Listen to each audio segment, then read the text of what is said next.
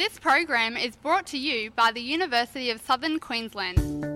This is the Career Insights podcast, brought to you by the University of Southern Queensland Careers and Employability Team. Hello and welcome back to Career Insights. I'm Katie Baker, Industry Relationships Consultant with the University of Southern Queensland, and I help connect our students to gain opportunities and make connections in industry. Here on Career Insights, we're here to help you realise your career goals. We've got all the best tips on careers and employability, as well as insights from industry professionals and USQ alumni. We're here to help you break down barriers, have those career conversations, and become the most employable you can be. On the show today, it's all things careers and your finances. Joining me on the show today is Student Wellness Advisor Clare Moseley. Clare, thanks very much for joining me. Thank you, Katie. Thanks for inviting me. So, Clare, we're looking at um, students, and obviously, once you're outside of uni, and just looking at sort of that career, but what you can be doing now around your financial and financial literacy. But what is financial literacy? I think that's a really good question and somewhere that um, it's a good place for us to start. So, um, financial literacy is the ability, I think, to understand and effectively apply various financial skills. So, they can be things like um, personal financial management, uh, investments, or budgeting. And uh, financial literacy really helps individuals become self sufficient. And so they can achieve that financial stability I think that we all really, really want in our lives. And I think just a bit more that on our as student wellness advisors, um, I think it's important to say that we're not financial counselors, so we're not like the big experts, and we just help students when it comes to the things like um, the budgeting advice and help. So um, that's what students can come and chat to us about mainly. And so, if if um, people are wanting to go further, you can go out and get help with financial counsellors and that, can't you? Yes, that's right. So we do have um, information about the free supports that are available in our communities, and there are some free financial counsellors out there, and they particularly help those um, that are having financial difficulties, and we can help students connect with those. And so, if you're um, you're a student and you may or may not be working, how do you sort of, I suppose, start to get ahead that little bit? Like, does it start with a budget? What what should you be doing now to start prepping yourself? Yeah, I think um, a budget is the perfect way to start. Make an appointment, come and talk to us because we can give you those hints and tips. So, to delve deeper into that, how what is a budget?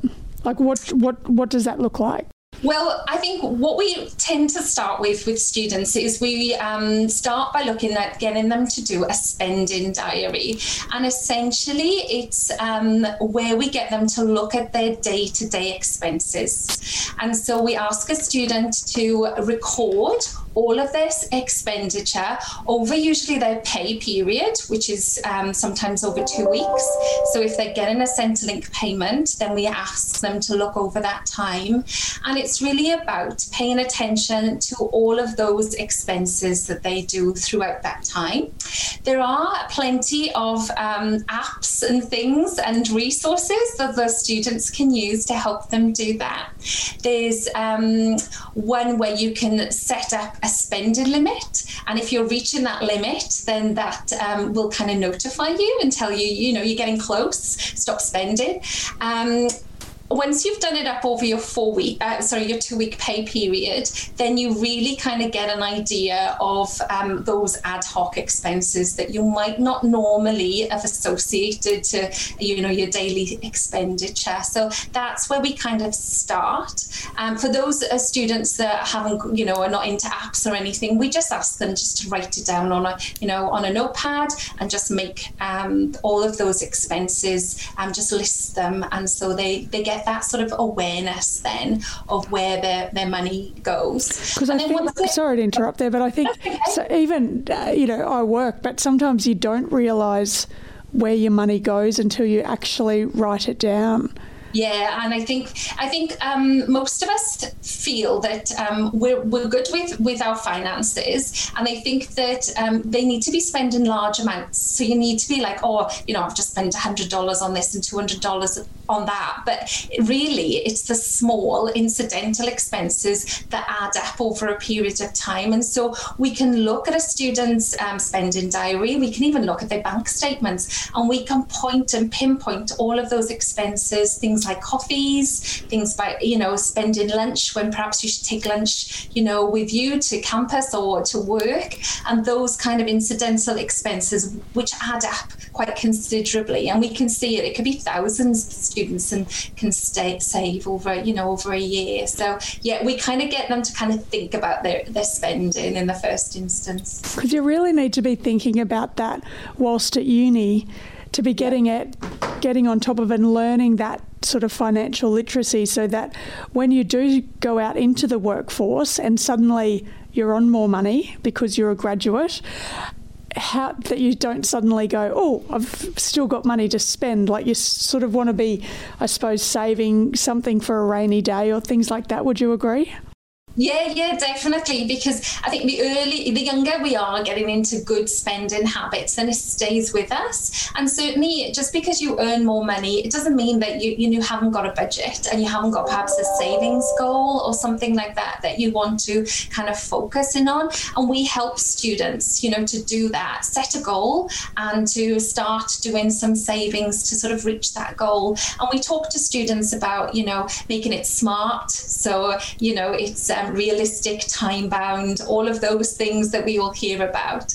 And um, yeah, we can kind of, um, you know, talk about setting that goal in place. And we can monitor the goal as well and, and have regular conversations with students just to see how they are. Because setting up a budget, you're not going to get it right first time. There's going to be a lot of sort of um, adjusting and um, changes, but um, that's just part of the process. And so I was just talking to some students before I came in here, and it was sort of what are some of those difficult things students can get caught up in at, at the time you think it's a great idea um, until you delve deeper and, and what, what are some of the traps there?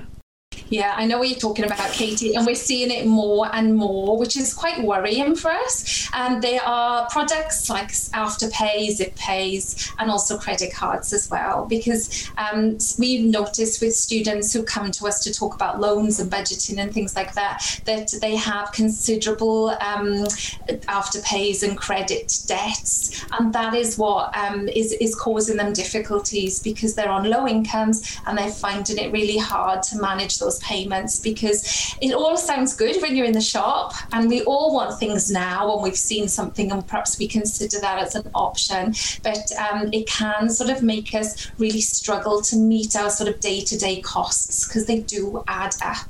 And we've seen, you know, students getting themselves in a lot of difficulties because they will, um, those projects do put on um, fees and charges if you don't make payments. And so one of the, the sort of recommendations I would say um, to students is to avoid using Afterpay and ZipPay and to pay cash when you can to save up for something that you really want to get because we do appreciate things if we're saving for them and then going out to purchase something rather than if we're just going to whack it on a credit card and get ourselves into difficulty. Um, I think that's something that we've seen more and more, and it's really easy to get into that trap.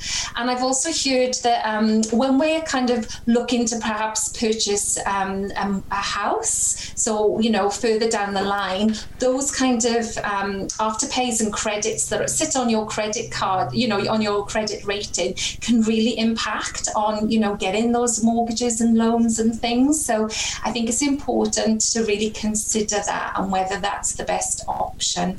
And I think, as you say, there's ways there to to practice and learn to do it. And as as you mentioned, budgeting it doesn't happen on the first go, but it takes a bit of time to to to relearn something that you may not know.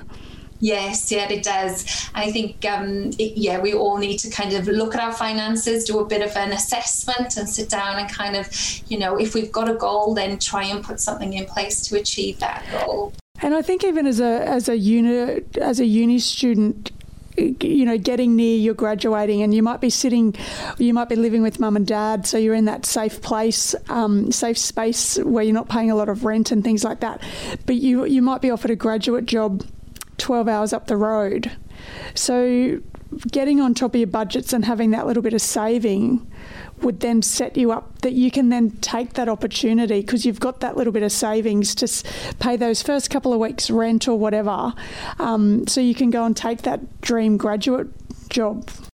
Yeah, I agree. And that's something we can help students with. They can come to us and um, we can discuss um, what it is that they want to um, achieve. So, say for instance, they need to save maybe $2,000. They know they're going to be graduating at the end of the year. So, we can talk to them and point out how much they should be um, looking to save within that 12 month period. So, when they're ready and when they're going to get that job, they have the, you know, the financial sort of fi- the finances there instead of relying on maybe, oh, I'll just stick it on a credit card and then just finding themselves in those difficulties. So, yeah, that's something that we, we look at. And by identifying places to save, so we talk to students a bit about, you know, your needs versus your wants. So, do you need that coffee or do you want it? And whether you can think of other sort of alternatives like taking your own coffee into uni and taking your own water and lunches and things and making those savings, as well as, you know, physically going, I am going to put X amount of my money away,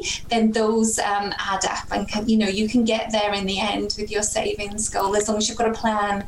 You give yourself enough time. But that also then sets you up for after uni because I know uh, when I was at uni, I, I was like, oh, I'm going to have Maccas and I'm going to have this. And then suddenly I was like, oh, hang on a minute, that doesn't quite work. So, but then I still bring my lunch to work most days because it is a whole lot cheaper and, you know, maybe once a week coffee. So it's about retraining that brain that little bit to, to, to know that you can get set up, especially if you fall on some hard times, you, you know, you've got those little um, savings packages there and you've, you bills are paid up to date and, and things like that. So yeah, and we talk to students about you know bill smoothing and and seeing you know that you're not just being hit with like your rego once a year. You've actually saved through the year, so you can manage all of those bills when the time comes. And I think you're right.